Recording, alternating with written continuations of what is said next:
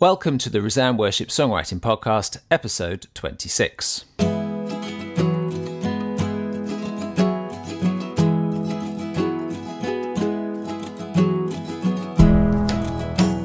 I'm Joel Payne from Resound Worship, I'm Sam Hargreaves from EngageWorship.org. and this is a podcast to equip and inspire grassroots songwriters serving their local church. In this episode, we'll be reviewing the November Songwriting Challenge, engaging in discussion with a blog post that's been doing the rounds, and proposing a 10 commandments for making your song congregational, as well as responding to your tweets, posts, and emails. Good morning, Sam Hargreaves. Good morning, Joel. How are you doing, mister? I'm all right, thank you. It's very cold, but I've got a warm, slightly Christmassy jumper on, so I'm feeling good. So, what have you been up to? Uh, well, we got some uh, exciting stuff going on. We're obviously working on our whole life worship book. Um, still working on that. It's nearly got the nearly got the the typeset um, proof coming to us.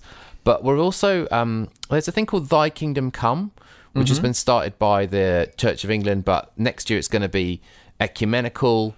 Um, hoping it'll be a kind of worldwide prayer movement for uh, between Ascension and Pentecost Oh, brilliant. and um, the idea is to pray for mission and evangelism. And um, we've been approached by a, a group in Cumbria Yeah. called God for All to produce. So we do these um, family creative prayer journal things, Yeah. which are like a A4 full color things for whole families to do kind of devotional things together. And so we've been uh, approached to, to create one of those for Thy Kingdom Come. So we're quite excited about that. Um, and I, I'm aware that you know, although it's next year, people will be starting to plan and think about how their church or their you know network or whatever is going to engage with that. So I just thought I'd, I'd Yeah. mention that now so they can get that into their heads. Cool. What a great thing to be involved in. Yeah, it was really it's it's you know it's really exciting. And then the other thing is that you and I went to the songwriters consultation that's organised by Graham Kendrick and a bunch of others, and we had a really good time, didn't we? We did have a good time, actually. Yeah, it was great. Uh, two That's- very good speakers. Yeah, I thought. Uh, oh, sorry. Well, there were. Well, anyway, there were in the, there were more than two speakers, but not that the other. Anyway, Maggie Dawn and Glenn Packiam, who both brought a kind of very academic um, approach, which I thought, I thought was really good. Uh, they had some really help, helpful insights, and quite a lot of it actually came from research and analysis rather than just kind of ideas of what we should be doing. There's a lot about what is actually going on out there in terms of songs, songwriting, and and so on. I thought that was really helpful. yeah, and it was kind of counterpointed, wasn't it, by having Iain Archer there, Mm. who people they might know Oh. him. Um, he used to you know do sort of Christian singer songwriter stuff. I remember when I was a teenager, Yeah. seeing him at Greenbelt and things. Um, and then he wrote for Snow Patrol, and then recently he's written with James Bay. So he's telling all these stories about how you know James Bay would come into his studio and say, "Oh, I've had a really you know tough time," and you know out of that conversation would come the song "Hold Back the River." Yeah. um, and just Man. like wow, you know, and he's he almost it almost seems like he acts like a a youth leader to some of these young writers. He sort Yeah. of gets alongside them and how are you doing and what's going on in your life and okay let's write a song out of that and it was it was uh, yeah really interesting And he did a bit of a concert for us, didn't he? And it was like a guitar masterclass. I mean, Oh, yeah. man, he can play the guitar. he is a terrific guitarist And do you know why Joel it's because he's got a Lowden Is that why? yeah all good guitarists have a Lowden Oh no, I've just gone and got a Gibson. I know well Oh. You know That's more my style, just for strumming country chords. it's much more my thing. Well, I have. Um, I went to an awards dinner. Now you went to this a few years ago, didn't you? you. The Premier Digital uh, Awards. You went uh, on behalf of us when we were nominated for the People's Choice Awards, which sort of strikes me as the kind of the organisation with the most subscribers award. yeah a little bit But anyway, we won that, so that was really cool. Anyway, I went this time, took Kieran, our web designer, because it was an, we're up for an award for best new or redesigned website. And out of the three shortlisted on the night, we came third. well done awesome Um, I also um, interviewed Isaac Wardell. Did you listen to that? yeah that was a really good interview You're, you're very good at listening to the interviews, Sam. I love your podcast interview things I'm gonna say that again Oh, oh that no, was I'm that was keeping it. I'm keeping it. Oh come on, that sounded so, so. nice. I do. I um, like listening to them. They, they've been really good this year. I, I think we have had some really good interviews. Yeah, he knows his stuff, Isaac, doesn't he? He Mm. knows his stuff so much that several times he critiqued my question because it wasn't. Yeah, let me let me just tell you why you're asking a dumb question there. Yeah. Oh well, I can only live and learn, really, can't I? I, I probably need to learn to be a bit more, more succinct in my questions, and then there's less to critique. Oh, there you go. Anyway, that's what I've been up to. Oh, can I just say one other thing from the um, consultation, which Of was we met can. a guy called Paul Bell. Did you know him Oh, before? Paul. Yeah. uh, Well, uh, no. Well, so I knew of him, but no, I didn't really. But he said, "Oh, you guys do that podcast." So he obviously is a listener. So hello, oh, Paul, Big shout out to Paul. And also, he Yeah. gave us one of his Christmas EPs, He which did. I was listening to in the car, and I really, really like. He's written Yeah. uh, some original stuff. He does some comedy stuff. He's got a song about why men generally mess up Christmas, which is quite funny. Yeah. Um, but I just wanted to give him a shout out. His website is paulbellmusic.com. Look at that. And uh, encourage him in really, He's really, because I think he's doing great stuff. I think he said he listens to us in the gym or something. So, he's probably so sweaty if he at this moment as Paul, he listens. turn up the speed on the running machine. Go for the burn. That's what I'd sound like if I was a gym instructor. that would be terrible. Uh, should we look at some correspondence? Actually, we've got quite a bit this month, uh, but most a lot of it relates to stuff we're going to talk about in a bit later. But we did get this lovely tweet from Stewie C or Stewick, depending on how you want to pronounce it, saying. Paternity leave so far, cuddling my new daughter and catching up on the Resound Worship podcast. Oh, very nice. Well, that is, I mean, that is why we do this yeah, to make paternity leave great again, bearable. bearable. I love paternity leave. Yeah. Because you get to take the couple of weeks off, and then you tack on a couple of weeks of annual leave as well. And the baby doesn't actually do a lot in those first. But I think you're remembering this with rose tinted glasses because there's also like intense sleeplessness. Oh yeah, You, you're not remembering that bit of it. no, that's true actually. No, I'm just remembering how you didn't have to chase the baby around the house all the time. I think that's what it is. They didn't talk back to Yeah. you. So that's nice. We would love to hear. So there we go. So we've got um, Stewie C, who's listening to the podcast while on paternity leave. We've got Paul Bell, who listens to it in the gym. Though I may have made that up, but someone definitely said they listened to it in the gym. Um, and uh, where did let us know if you listen to the podcast somewhere interesting, exciting, bland, uh, just anywhere. We'd love to know. Let us know. It'd be interesting Yeah. to hear. Send us a tweet at Resound Worship. Let's get to the meat of the issue. Um, over the last month or so, there's been a blog post doing the rounds on social media. Um, and I think maybe particularly because Mike Pilavachi saw it and shared it, and he has quite a lot Yeah. of followers, and so on. It was reshared. It was written by a guy called Jamie Brown, who is based in um, Virginia, and titled "Is Evangelical Worship Headed for a Huge Crash?" Um, and it's from the Healthy Leaders, uh, healthyleaders.com blog. Now, what I hadn't realised um, was uh, he actually wrote this three years, four years ago. Wrote it in 2012. Because I was, right? yeah, I was just asking some people about. I was basically just trying to find it. Actually, I was saying, "What's that podcast?" And then a friend turned out we got a very good mutual friend who put me in touch and had a little chat with him on um, Facebook. And yeah, he wrote it four years ago.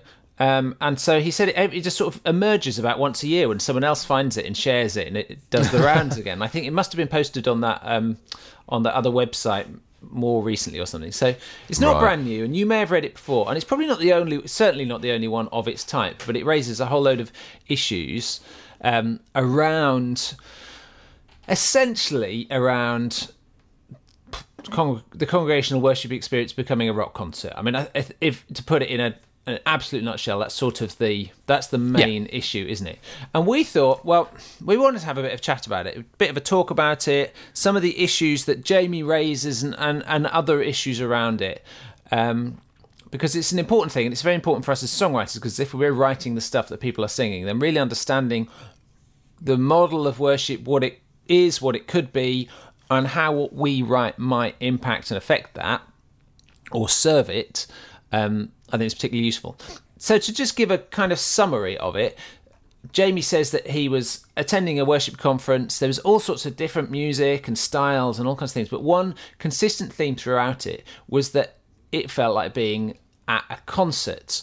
Um, he often didn't know the songs. They seemed to depend a lot on the way that the um, the worship leader was singing them. And he said he brings out this theme of performanceism, which he calls it, and he describes it as the worship leader is the performer, the congregation is the audience, the sanctuary is the concert hall. And he says it really is a problem. It really is a thing that's happening more and more, and we really can't allow it to become the norm. And then he goes on to discuss all sorts of ideas about how you might um, how you might mitigate this, how you might make it, how you might solve the problem about singing songs people know, about what your songs are about, not using the big screen or the low lights or the bright lights and, and other stuff like that.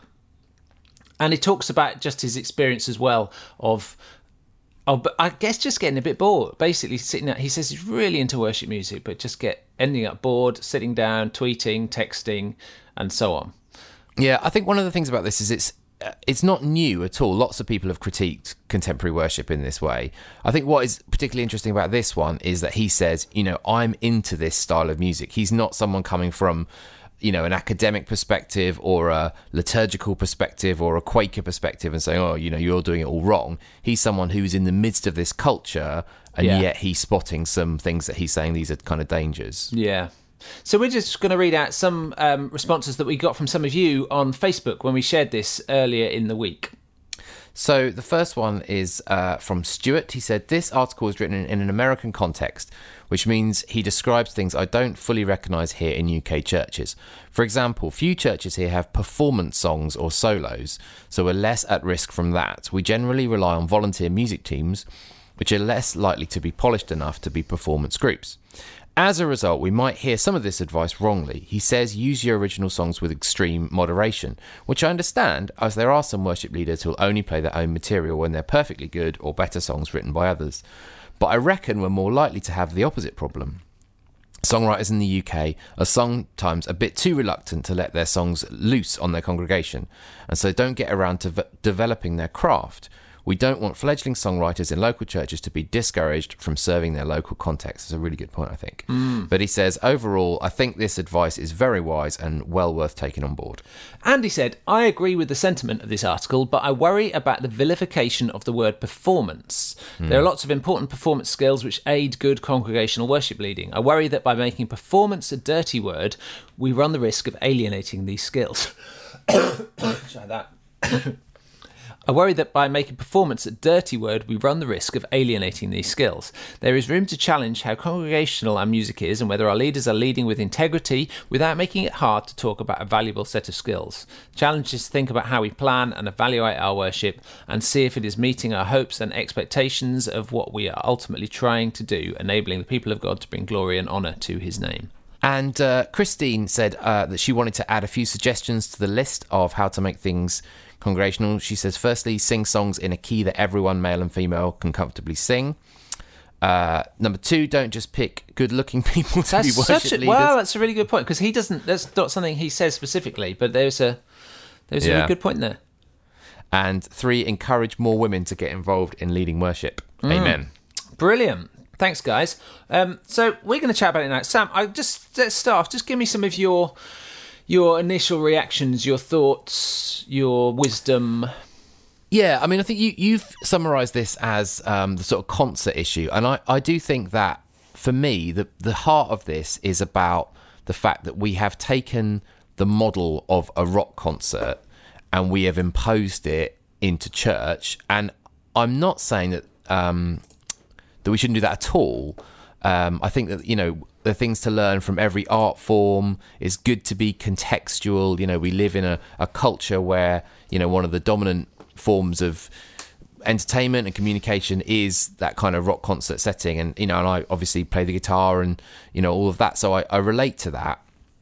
But I think you know I was chatting to some people the other day, and a girl we are talking about you know whether people could agree with the lyrics and sing along, and she said, oh, Yeah. "Oh, but if you were at a concert, you would you know you might not necessarily w- agree with all the lyrics, but you'd still sing along." And Yeah. I said, "Yeah, but are you saying that a concert is the perfect?" You know, model of a worship time, and the, the people that she was with were kind of looking at me like, "Well, yeah, of course it is." You know, and I think we've all almost assumed that for a worship time to be good, it has to be as close as possible to a concert.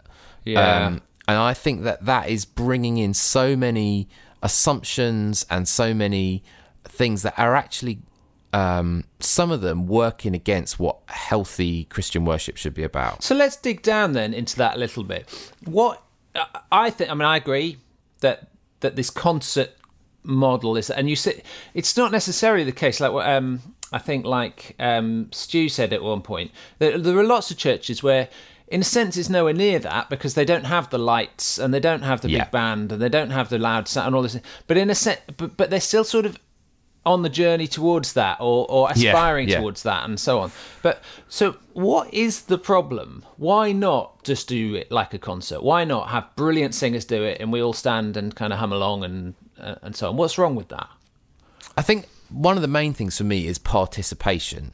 So it's, um, I mean, you know, historically, this is something that lots of people have struggled with. So you know, his, you know, historically, the Catholic Church, the Mass became something where you know the priest celebrated up the front and people just watched on.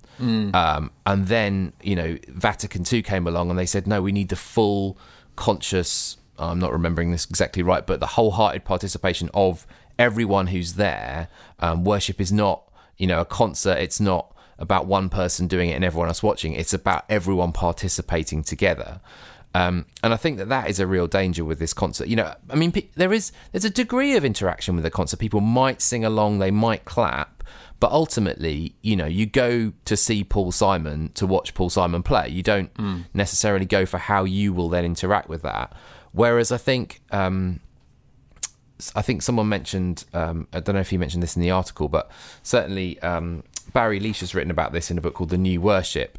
And he talks about Kierkegaard's model where um, the performer, in a sense, is should be the congregation. They're the people who should be the main actors. And actually the the person who's leading they should be what's called the prompt. They should be the one who are like prompting the congregation to do what they're doing.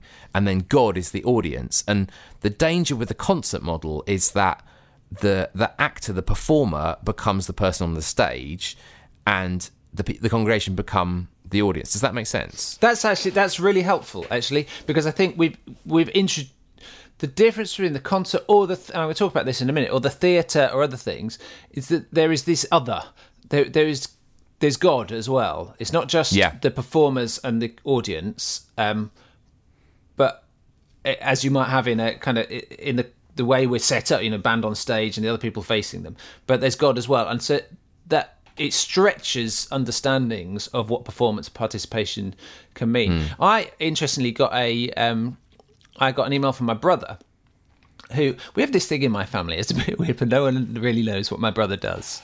I don't. I don't think he works for the CIA or anything like that. I think it's just he's always done things that are so sort of hard to pin down that we, we can't work it out. And that was actually that was even in his best man speech at his wedding. The best man stood up and said, "The thing about Tom is no one knows what he does." Everyone in the room looked at each other and went, "Yeah, it's true. None of us know what he does." Anyway, it turns out one of the things he does, and I is he, he sent me a message saying, "Well, I've got a PhD in performance." And he has. He's he's he's, he's uh, it's true. And he studied. Um, he's done it through theatre um, and through performance, and and how that how performance becomes a community expression and, and things like that. And it's actually really helpful. So he's able to bring some some useful insight.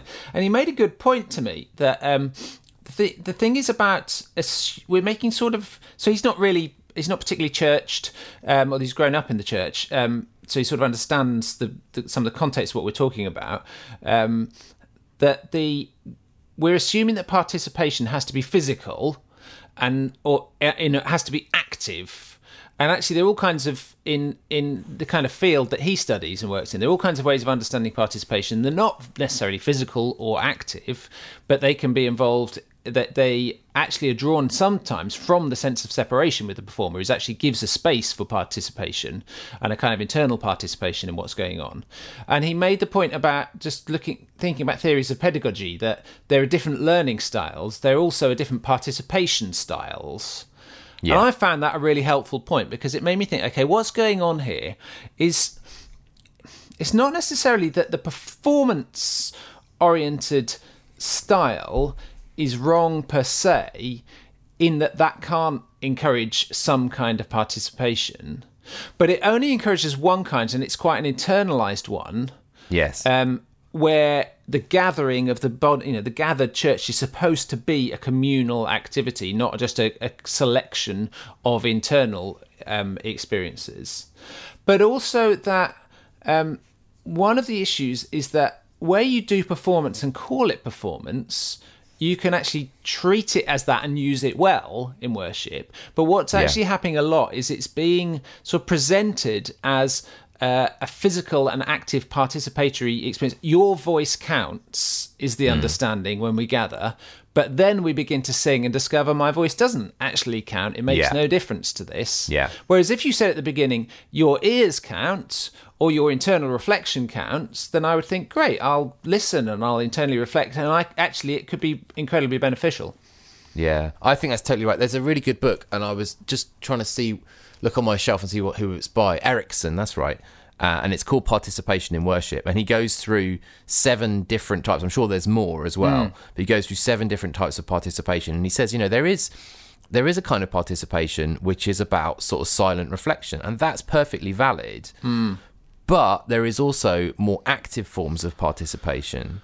Um, and I think this is a major question we need to be thinking through. What, how are we expecting our congregations to participate in? You know, and it's it doesn't just apply to the singing part of the service; it applies to every part of the service. Um, but how are we expecting people to engage with this? And um, I, I totally think you're right that that sometimes we are we're we're not thinking through. And and there's assumptions made. You know people will say things like oh well people like it when the music is loud Yeah. because then they can't hear their own bad singing voice and so they will sing out. And i think well that might happen or the opposite might happen that they might think i'm just not going to bother singing because actually the music's so loud i can't sing at all. And so it's a uh, some of it's about you know knowing your congregation and being aware of well what is actually drawing people into worship and encouraging them to participate in different ways and what is turning it off and turning this into simply a show where one person is is doing everything Yeah, and the kind of the, the loud music argument that, you know, covers people's voices and so on. In a sense, that's just plastering over a problem rather than helping Yeah. solve it, isn't it? It's saying people don't feel like they can sing because they don't sing. Therefore, we're going to make it too loud so they can't hear themselves sing. Yeah, Then they yeah. might. And and Yeah. whilst you can see the logic in it, and probably you can find certainly you'll find people who'll say, "Yeah, that's my experience," but the, but the issue is that they feel they can't sing and they're embarrassed of their voice, and that they there's no sort of commu- They've not developed enough of a cultural context in order to develop communal singing, such that Yes. they're confident in it. And so Yeah. you just it's it's fine because you've got to you've got to exist in the culture in which you exist. yeah But it seems sad if the answer is we'll just make it really loud so that no one else can hear you.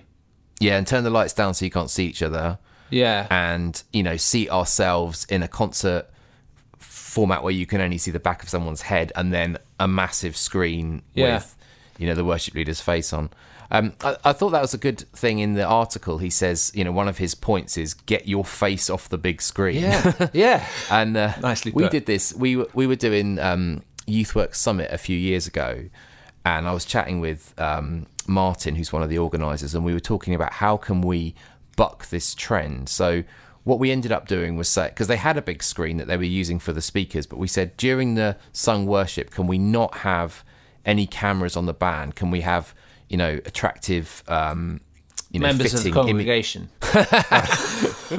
no, like you know, fitting images, and uh, we didn't use you know moving video. We just had static, but like a, you know appropriate um, imagery behind the song words. Um, and we also set the band up. I mean, it was uh, it was in a very modern style church, but we set the band up in a big horseshoe rather than Yeah. sort of the sort of um, rock band lineup. So we we were actually Sarah and I, who were leading, we were on sort of one corner of the horseshoe facing in Yeah. across, and then the, the band kind of horseshoed round. Yeah. And uh, and I think my reflections on that were, having done it, I think it did take the the attention off us to to quite a large extent. Um, I think it. The one problem with it is it can be difficult to make a kind of personal connection. I think that's often what what sort of when the people are acting more like a sort of rock frontman. What they're sometimes trying to do is make a personal connection. So the fact that people can see their face really big and they can speak and they can interact with the congregation, I I can sort of see why people do that. And uh, there were times when I felt, you know, it was a big room. I was thinking this is actually quite hard to make a personal connection.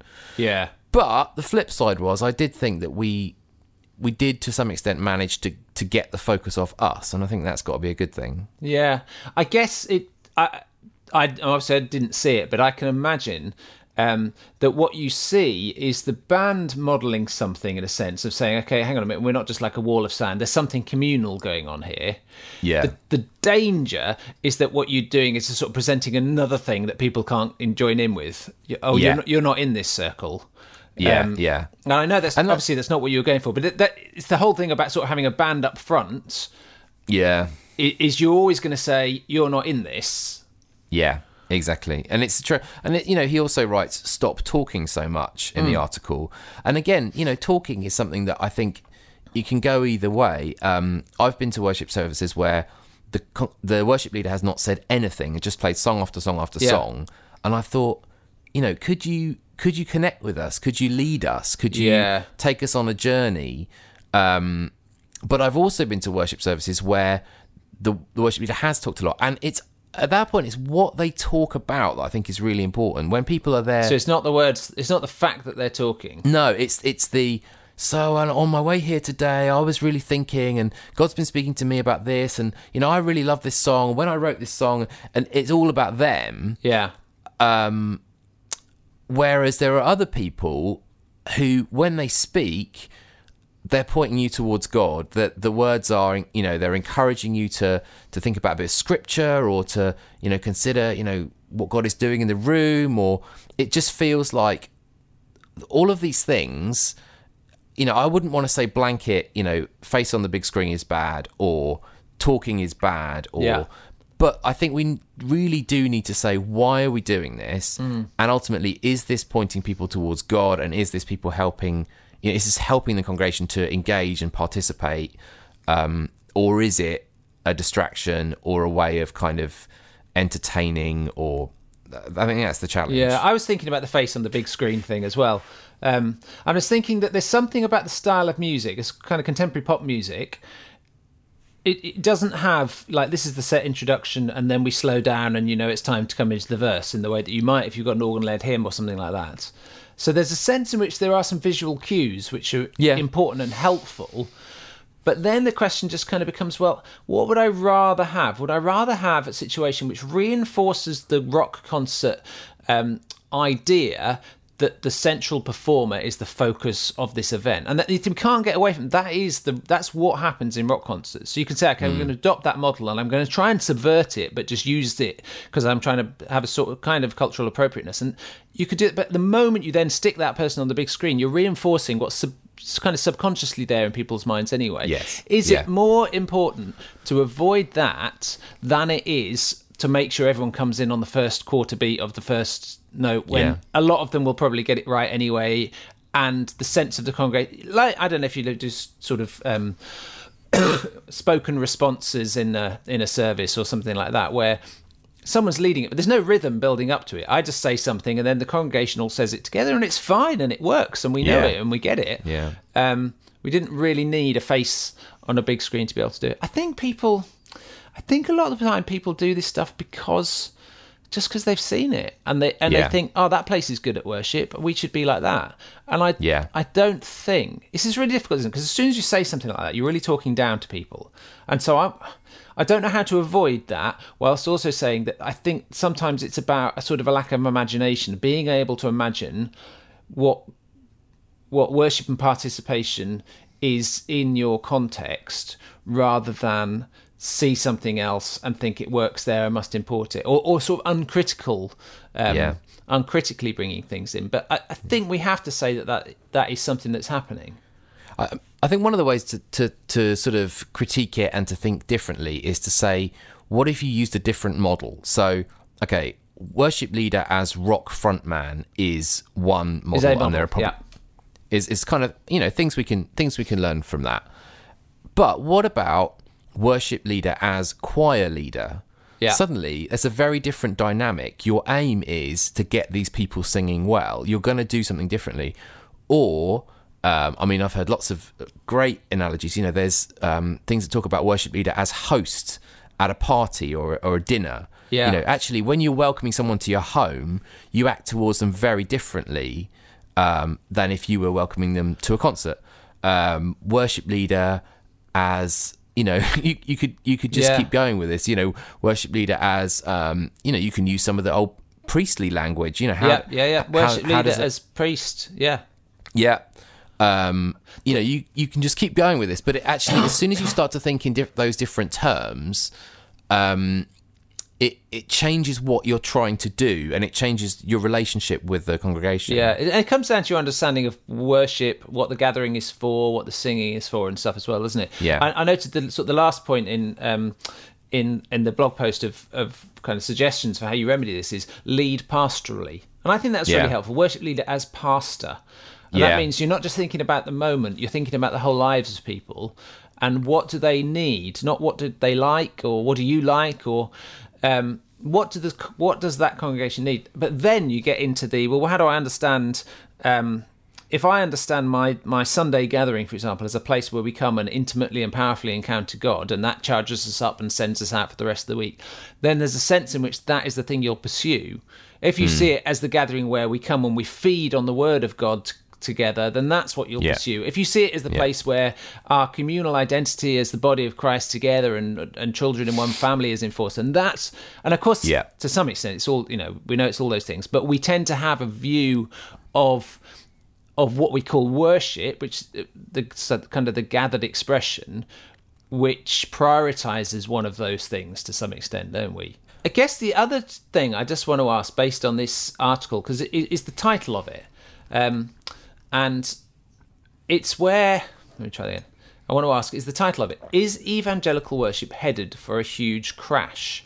And the thing I just want to kind of try and imagine is there's a there's a part of me which there's a lot of me that resonates with this article. So I think it's important to say actually. I, I recognise a lot of what he's saying, um, but kind of what I want to ask is what is the what is the crash then that we might be heading for? What you know, if we keep going with this concert hall model, what's going to go wrong?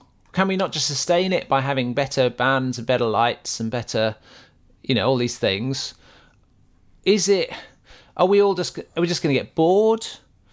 Are we going to end up with a faith that's based on sort of emotion and experience, or are we going to have a poor theology because our songs are all about what sounds best on the voice of a performer rather than you know what?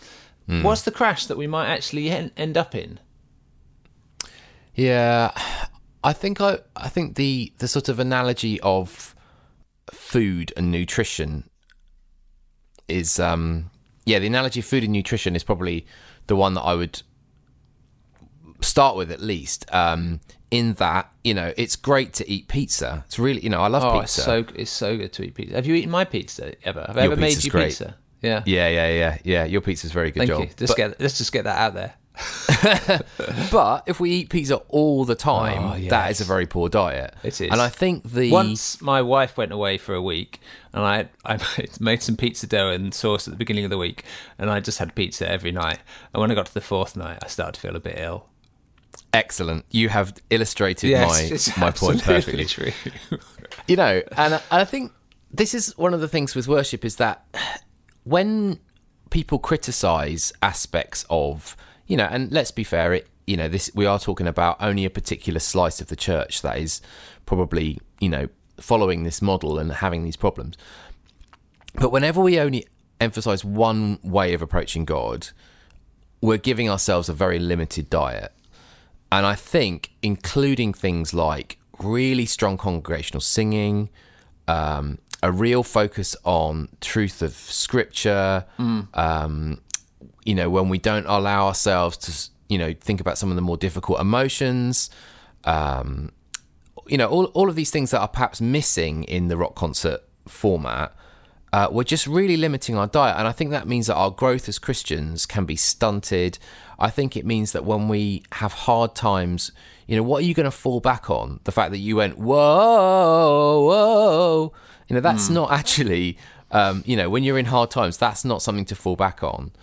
Um, so I think it's it's about you know essentially worship health, worship diet, and you know thinking you know not throwing something away, but actually just thinking there there is more to this thing called worship, and let's make sure we get a good balanced diet. Yeah, and if we're going to get if we get biblical on it, um, I mean, there's very there's little doubt really that the rock cons. There's little doubt that a lot of the way we understand whatever worship is is, is sort of hard to pin down in the Bible. Uh, any that Yeah. lots of the things that we actually do, this whole singing thing, singing a bunch of blah. No, clearly singing is there, but this a a lot of the model that we see is hard to pin down. Where do we find this in the Bible? You sort of have to turn to the priestly temple model Yeah, in order to to in order to justify it. But then you're left with this kind of but well. Didn't Jesus come and just blow that all apart in so many Yeah. ways? And actually, if we're going to take the, the little that the New Testament has to say, and we're talking, I mean, genuinely little, really, about well, certainly about singing and about gathering and other stuff. Most of it seems, you know, it uses language like sing to each other, and so and Yeah. it's just it's so hard to see that sing to each other when you've unless it's just like five of you singing to everyone else. I suppose that mm. you know that's happening, but it only seems to be set in a communal community context.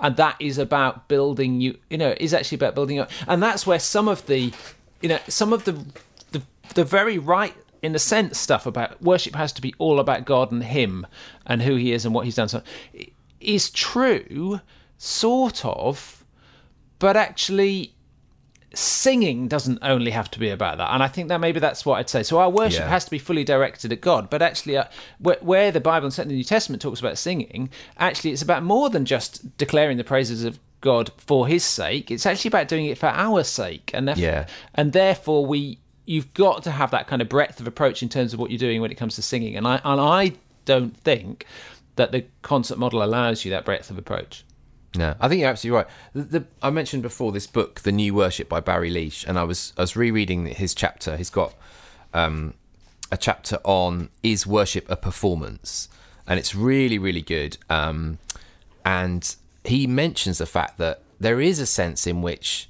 you know, yes, God is the is the audience, but there's also a sense in which the the congregation is a sort of audience and when you stand up there's a, a need to be a little bit larger than life and a need to lead well and, and so he holds those tensions really well and I, I think that's um I definitely recommend that to people if you know if they're wanting to follow this up That's great analysis, Sam. Good discussion. I enjoyed it. Oh. We're interested in hearing what some of you guys think as well. So do text us and tweet us. And Yeah. Actually, don't text us. You don't know our numbers. But you well, if, if you know our numbers, please do text us. Um, but also tweet us and uh, you know Facebook, email, so on. We'd like to hear from you. It's time for the 12 song challenge. 12 song challenge. What you don't know is that we always dance at that point when I say 12 song challenge, but we insert the music later. yeah But we always just have a little bop at the Yeah. anticipation of how good it's going to be. So the 12th song challenge this month was to write an Advent song. Sam, how has it gone for you? I wrote really early and I felt very smug having complained at you lot being smug about writing last month Yeah. I got in there and I think I was the first person to post and then I've even done a revision based on people's comments so I am feeling properly smug about this one That is so good. I'm pr- I, I feel proud of you. And Thanks, do you know what? I'm a little bit smug as well because I got in quite early, within a couple of days of you. Actually, I was I was also one of the first, um, and I got in so early. I even wrote a second song. Yeah, and your second song is really good. It's much much better, to, isn't uh, it? Spoiler alert, but No, well, the, Yeah. fir- the first one was a sort of a vague attempt. it's a Um, bit of a first pancake, wasn't it? But that's okay. That's exactly it. Yeah, it was a first pancake. The second one is so much better. Um, thanks to those of you who've joined in. Um, as always, we love looking at stuff you've done. I, I have enjoyed so much seeing the kind of tone of lyrics and the quality of lyrics that this yeah. subject has brought out. I just wanted to read a verse from Liesel, who's posted um, her song on the forum, just because I think the, the lyrics are so, they stand up so well in t- sort of describing this Advent thing. I'm holding on in the in between through the pain, heaven not yet seen. Oh, lead me through this testing place until at last I see your face. Oh, come, Lord God, in mercy come and take my hand and lift me up, lift me up from sinking sand, from sinking sand. Isn't that great? Advent cry. It's deep. It's Whoa. rich. It's In the in between, just the in-between. that line is such a brilliant Advent line. yeah, heaven not yet seen. Yeah, isn't that such a good way of describing the whole thing? So well done, Lisa. Love that. Mm. Um, and a whole load of you have done um, have done your Advent songs. Um, Yeah, I wanted to shout out for Gavin Ball because he, Yeah. he did a, a really good uh, prepare the way one that I think he's still working on. But uh, he's I thought I really like that, and I think that's that's a rich theme. You know, the stuff about John the Baptist. yeah, Um, you know, you, you don't you don't want to write a praise song to John the Baptist, but the, the themes of, of his life, I think, are, you know, Gav's done a really good job there. Yeah, and can I propose? Sorry to get all sort of um, church historical and theological again, but I think that our the writers have engaged with this in a in a pretty deep way. I think they've grabbed this theme and gone with it, and I think it's partly because in and I can only speak for Britain and I guess to some extent America as well, and other, but. We, certainly Britain, we live in a post-Christendom society. There was a time Yeah. when Christianity was the prevalent worldview, um, it's not now in this country. And our sense of living and holding on in the in between has grown so much, just even in the last 10 years, I think. Yeah. And therefore, our kind of longing for a savior has increased. Even, you know, even though we're sa- even though we've received Christ and so on, actually, that's that Advent sense of He's come, but we're longing for Him to come again. I think has grown, and, and it's been expressed in these lyrics. And I think it shows how valuable it would be if we were to write more Advent songs. Yeah, Do you want to hear mine, good Sam? point. Yes, please. I'd Shall love to hear it. Oh yeah. I'm oh, nice have- guitar, Joel. Oh, thank you. Is it what my um, red spruce limited edition Gibson Hummingbird? yeah, thank you very much. I, I think you're being too much of a rock star with that. I think you need to sell it and give it to the poor. It's so bright. it shines beautiful. So I wrote one, um, and then I wrote another one. And the second time is just because I was thinking I was literally planning the Advent service, and we I even sang this on Sunday, just as a kind of as a I mean I'd say it faintly, but as a performance piece. No, but you see, that's all right. Oh, know? it is. Yeah, I forgot. That's, yes, that's something that I was going to say Yeah. in the in that discussion was if we actually had I've seen this done in, in, a, in an American church and it worked really well. They had one song which was the performance song, and either they're a soloist or a choir. They just sang it to you, and you thought I'm allowed to sit and just listen, and that was a perfectly good part of. And then they sang songs that were congregational, and I sometimes wonder it'd be better off if we had the performance moment and we allowed that in the in the British church. yeah. Um, so. I'm, I'm affirming your performance. and it's not just it's not just a kind of getting out the way it's actually saying that's got like we've said. it's there's a helpful role for performance Yeah. let's use it but let's call it what it is and Yeah. use it well yeah Yeah. love it okay um, i'm going to sing this for you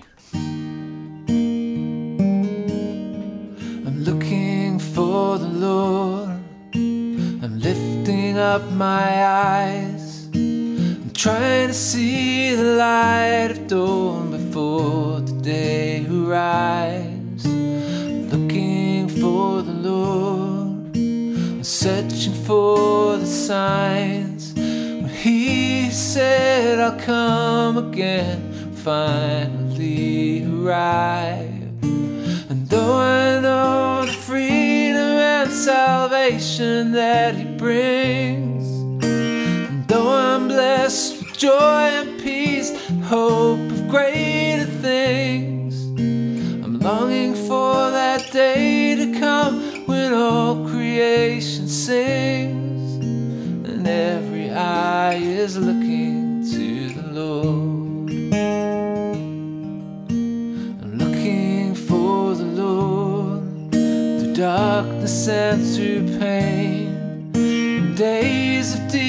uncertainty where fear and chaos reign. I'm looking for the Lord, returning to restore, to make heaven here on earth with life forevermore.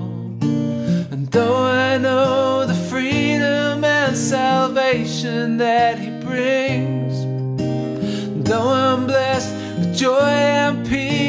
hope of greater things.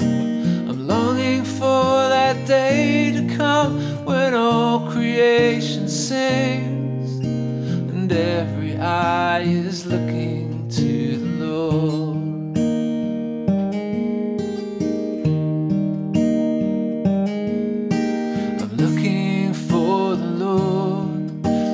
promised long ago Flesh and died in pain and gloriously rose. I'm looking for the Lord who sits on heaven's throne and builds his kingdom here through us, a seed that ever grows. And though I know the freedom and salvation that he brings, I'm longing for the sun shine with healing in its wings. And when the wait is over, I will stand before my King and be forever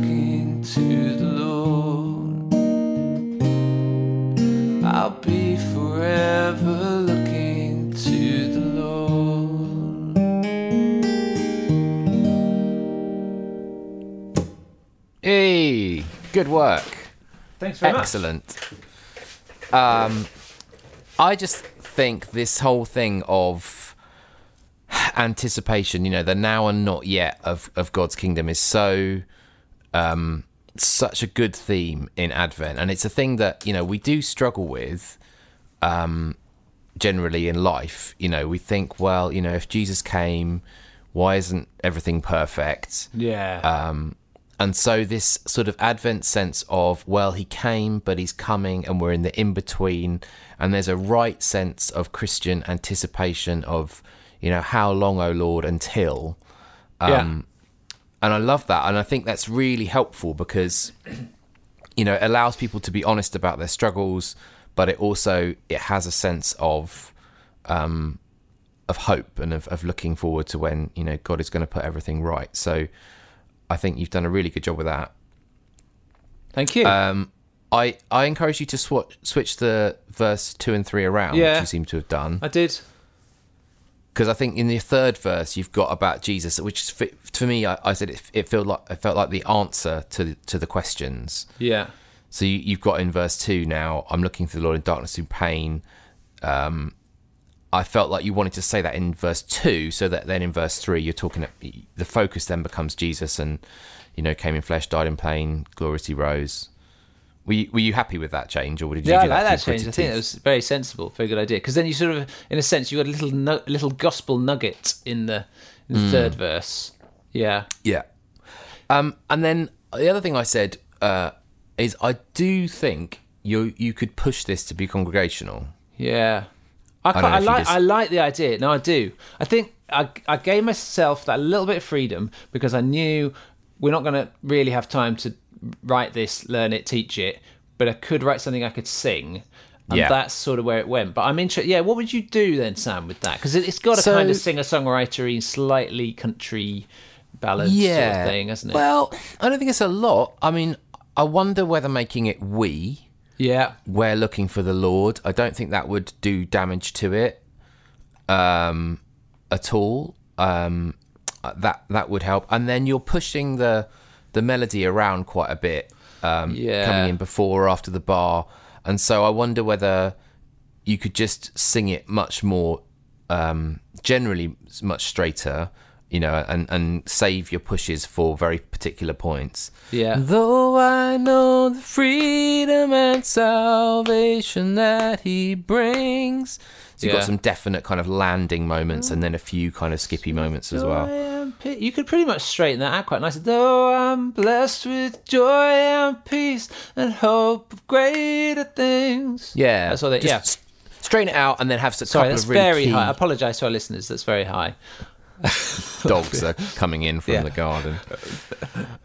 Um, uh, yeah, I, I don't honestly don't think it would take a lot. I think it's mostly in the way you're performing it that it feels that it feels Yeah. singer songwritery. I don't. There's not a lot in the in the words. I don't think there's anything particularly in the words that I would say. Oh, people are going to struggle to because you know you're being you're being gen- general enough about you know darkness and through pain, days of deep uncertainty. It's it's it's general enough that people can relate to that. I, want to hear what you've done. All right, hold on.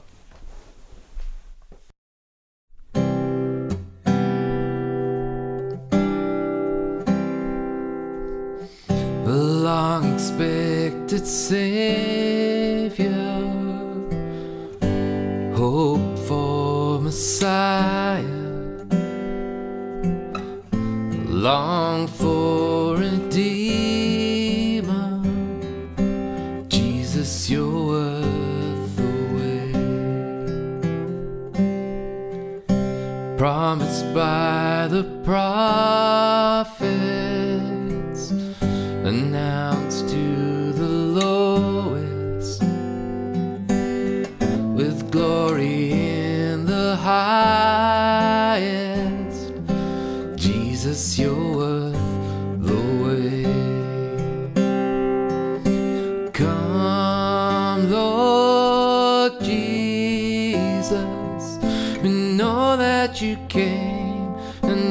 coming again. Come,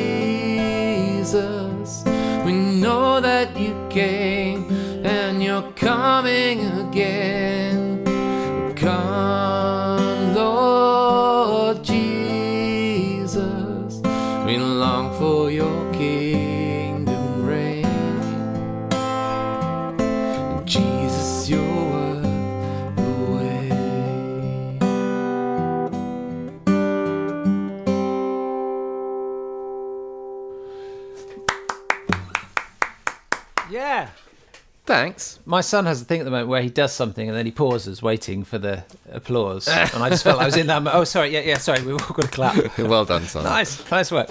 Uh, yeah, that's really nice, Sam. Well done. This is nice because because you posted this earlier, I've already had some chance to feedback on it, and you've already worked on it, and we've chatted it through a bit. So I'm, I'm coming at this a bit um, later than some other people listen to it, I guess. Um, but it's nice. I know this is so geeky, but I just love the dominant seventh in the second line. There, That bit. yeah. It's just because it's. I don't know why. And I even nicked. Did you notice? I nicked it and I put a dominant seventh in the second line of my Oh, song. good for that I just played you. Yeah. I just hey, that's nice. I also nicked the first the verse melody from a song I wrote about ten months ago. Um, that, so I might need to adapt that. Anyway, this isn't about me. Um, that's really nice. It- I like the. Uh, I'll pick up some things I like. I like the way that you are concise and um, deliberate with the words. The very short expressions: long expected savior, hoped for Messiah, longed for Redeemer, promise. It's just that that's re- those lovely short lines. I think they sing really, really well. I actually think. You've, I know that you've adapted a little bit where you've put in this long save. I think you should go back to what you had before because it's more natural. Okay. It's more how you'd say it. The long expected savior, hoped for Messiah, longed for Redeemer. I think it, some Okay. for me that sing would sing better rather Yeah. than drawing those out. And I, I'm saying that because I'm aware of the contrast what you had before. Um, Is it worth saying the things that I've changed? yeah, go on. So it used to go, um, long for Redeemer, Jesus, you're so worth waiting for. And there was two things. One thing you said that Jesus was a bit kind of singer songwritery, which I kind of agree with now. And, and now I now I sing it, I sort of slightly cringe at it. Um, and then I had this thing. I initially I thought, what about if you wrote a song that said you're worth waiting for, Jesus, because that's just like a sort of colloquial phrase that we say. And I thought Christmas, um, uh, Christmas, hello, Advent is waiting, so worth waiting for. And then just to fill the syllable, I basically went, You're so worth waiting for. And then you and actually other people on the forum said, Oh, that really sounds kind of like a romantic thing. Like, oh, darling, you were so worth waiting for. And also that sort of, you're so is a bit like, yeah, you're so worth waiting for. Yeah. Um, So, because of all those things, I've changed changed, it. that. But you made so what you've done is you made the last line more solid because you just sort of Hmm. lands really nice. Jesus, you're the wait. Uh, just I think melodically, rhythmically, it's it's stronger. Um, yeah, it's interesting, isn't it? And I, I, to be honest, I don't think that there is no place for romantic imagery in worship songs, but I don't think this song is one that sounds like. So it, you get to it, and it's sort of oh, this is all a bit more it, it has a sort of it's got a lot more gravitas about it as you're singing these words and i think Yeah. that was part of things this sudden contrast with something quite colloquial as a response to them you feel like you actually need to express your response with the same kind of gravitas i'm still not sure about the jesus you're worth the wait because you say it so many times and it still for me has a sort of it still has a kind of romantic overtone to it. And I don't Oh, mean that it really? means I think you. I don't. I just think it's. Which gives it a light. I'm trying to express. Something it's really hard, isn't it, to express a critique. I think it gives it a sort of a likeness, a, thr a lightness and a throwawayness that is in contrast with the other things there. And I guess you could use that as a deliberate tool. But actually, because you keep landing there, I think sometimes it- just could weaken the landing. But on the other hand, the point that you make it is absolutely good. And so I a couple of thoughts are either that you do use it but you don't use it every time and you just find a way of Yeah. saying a similar kind of phrase each time that might end Yeah. with wait or something but just gives mm-hmm. you frees up a bit of that sense. And then if you were to do that in each verse, you might find one which is which actually sort of becomes the like the killer line that ends the chorus in a same I guess maybe in a similar sort of way you're talking, saying to me. It's yeah, it's good to say Jesus, you're worth the wait, but because it, it's almost in a different voice to the rest of the song. I think that's what I'm trying to say. It's like it comes out in a slightly different voice. Um, but what it has done is has made you shape a song, which I think is really lovely. And I like the way you've adapted the chorus because one of the things before was that it was um, it was sort of negative, wasn't it? Yeah, it was um, when it when it seems you're far away. Uh, you promised that you go with us. So and and um, Chris Juby was saying, wasn't he, when he was Yeah. looking at this with us um, on the retreat, was that um, he just felt that starting with something negative in the chorus kind of wasn't what you wanted to say at that point. Uh, you know, having talked about waiting and anticipating in the verses, you wanted a confident um, statement in the chorus. And I, I, I was just thinking, well, you know, that sort of Maranatha, come Lord Jesus, is is the is the classic um, phrase, and I don't think we, I don't think it's an overused phrase either. No, I just wonder about that little melody. I, what I did look quite like was that the "Come Lord Jesus" doesn't kind of blast out at the top, and I don't think it needs to at all because I think it needs to kind of emerge. But I, I, I wondered if there was maybe a slightly different shape, which was instead of the "Come Lord Jesus," which you had, didn't you? Is that right? You, you Lord could. Jesus. Oh yeah, come Lord Jesus. Whether you just said it's more come Lord Jesus, so that Mm-hmm. it sort of has a bit more of a rise because at the moment it kind of um, Yeah. uh, uh, and maybe just I guess I'm just saying a slightly prettier melody there. Maybe has Yeah. slightly less leaps or, or fewer leaps than what Yeah. than what it's got. Um, really good. I like this, Sam. Good work. Wow, Thank you. Advent has brought out the best in us. Um, Yeah, and we've now does. all got another year to work on these and perfect them for next year, haven't we? Unless you want to Yeah. use, you know, want to sing it this time. 12 song challenge. The 12 song challenge for December will be our final challenge of the year. Well done to those of you. I think it's a very small and select group who have actually completed every single challenge. It doesn't contain myself mm-hmm. or Sam. No. But there is a small group of you who have done. So well done. I really hope you've appreciated it. Our challenge for December is is some ways a sort of a bit of fun, but I think quite an interesting exercise. It's called the two line challenge. And the- two line Oh challenge. yeah, two line, definitely. The way we, the way this will work is we are going to give you two lines of a song each. So you're going to get, you'll have alternatives to work with, so you can see what you want. And your challenge is to turn it into a song. And I think this will be. Re- I hope lots of people join in this one actually, because I would love to hear what comes out. Now, all you've got to do is include these two lines in your song somewhere. So they could be the beginning, they could be the chorus, they could be in the middle of a verse somewhere, whatever you want to do. You've just got to keep those and then write the rest of the song and see Yeah. what it's leading to. Um, how does that sound? So I'm going to set one. I'm going to try and give this one to Sam as a little challenge, and, uh, and Yeah. Sam, I will take on yours. So uh, the chords go like this. G, C down to A minor, up to D, and then the words just go. We give glory, honor, and praise to the Savior, the Of all grace. That's it. Cool. Make so I have to start from there. Yeah, that's, give that's what you honor, get. and praise to the Savior. Da, da, da, da. Yeah, And then I have to jump off from there somewhere. Turn it and so we. And we can we can then repeat that yeah, melody, or we can go in a different direction. yeah, We can treat that as a verse or a chorus or a yeah. middle eight. Brilliant. Yeah. Okay, that's All good. right. See what it inspires. Um, what have you got for me, Sam? I'm gonna. Um, mine's more of a kind of outward-looking-y one, um, so for a bit of a contrast. Uh, it's an E. Uh, open our eyes to a world of need. Open our hands with your generosity. I'm gonna leave it there. Oh man, See where people take that. That's good. Let me try that again. Yeah, Just one more again. time. To- yeah. Open our eyes to a world of need. Open our hands with your generosity.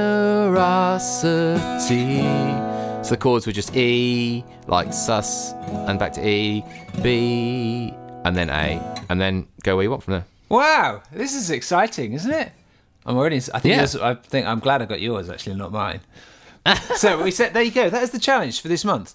It's just about taking an idea from somebody else and running with it and seeing where you go with it. And let's let's do it. Let's share. Don't worry, it's not to be brilliant. Let's share the stuff on the forum. Yeah. Let's see the different ideas we come up with. Let's compare our different styles. I think I think it would be exciting to see. Um, so we look forward to that. For next year, we're going to do something. It's not going to be the 12 song challenge anymore we're thinking about doing something which is around actually walking through the journey of writing a song over several months together, but still doing it mm. collectively and still sharing stuff on the podcast and so on. So we'll tell you some more about that at the beginning of January. In the meantime, if you've got thoughts of oh, what would really help me in terms of a sort of a, a corporate a, a thing we're doing together, then do get in touch and let us know because you know Yeah. we're, we're still there's still time to develop and refine and adapt and and plan what we do. But thanks so much for all of you who have joined in. In January, Oh, yeah. we'll do our final review of the 12 song challenge year.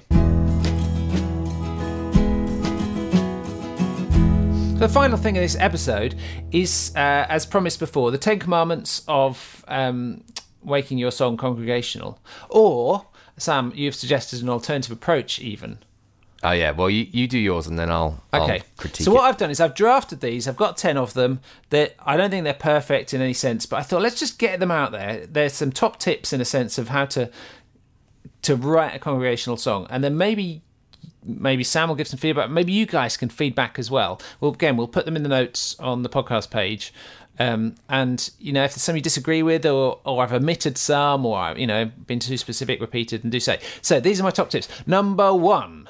Write within a median vocal range for your congregation. If in doubt, ask them what they struggle to sing. Number two, limit complexity. Only allow one of rhythm, melody, or lyrics to be complex. Keep the Yeah, other two great. simple. Great. Three, aim for we stroke us and move to I stroke me if you have to. Colon. Think community. For I have to put the punctuation in. Number four, expect to translate and rewrite your personal worship expressions if putting them in the mouths of others. Yeah. Number five, I've started doing this Donald Trump thing where, where you kind of hold your fingers in a circle and hammer down every point. I can't be believe great. I can't believe I picked that up. Um, number five, write what sings well in your congregation's voice, not what sounds good in yours. Number six, Always be willing to revise a song after its first airing based on feedback and experience. Number seven, write in a lyrical voice that suits your congregation and culture and enables the richest expression. Number eight, do write about experience and emotion, semicolon, but always make it broadly applicable when you do.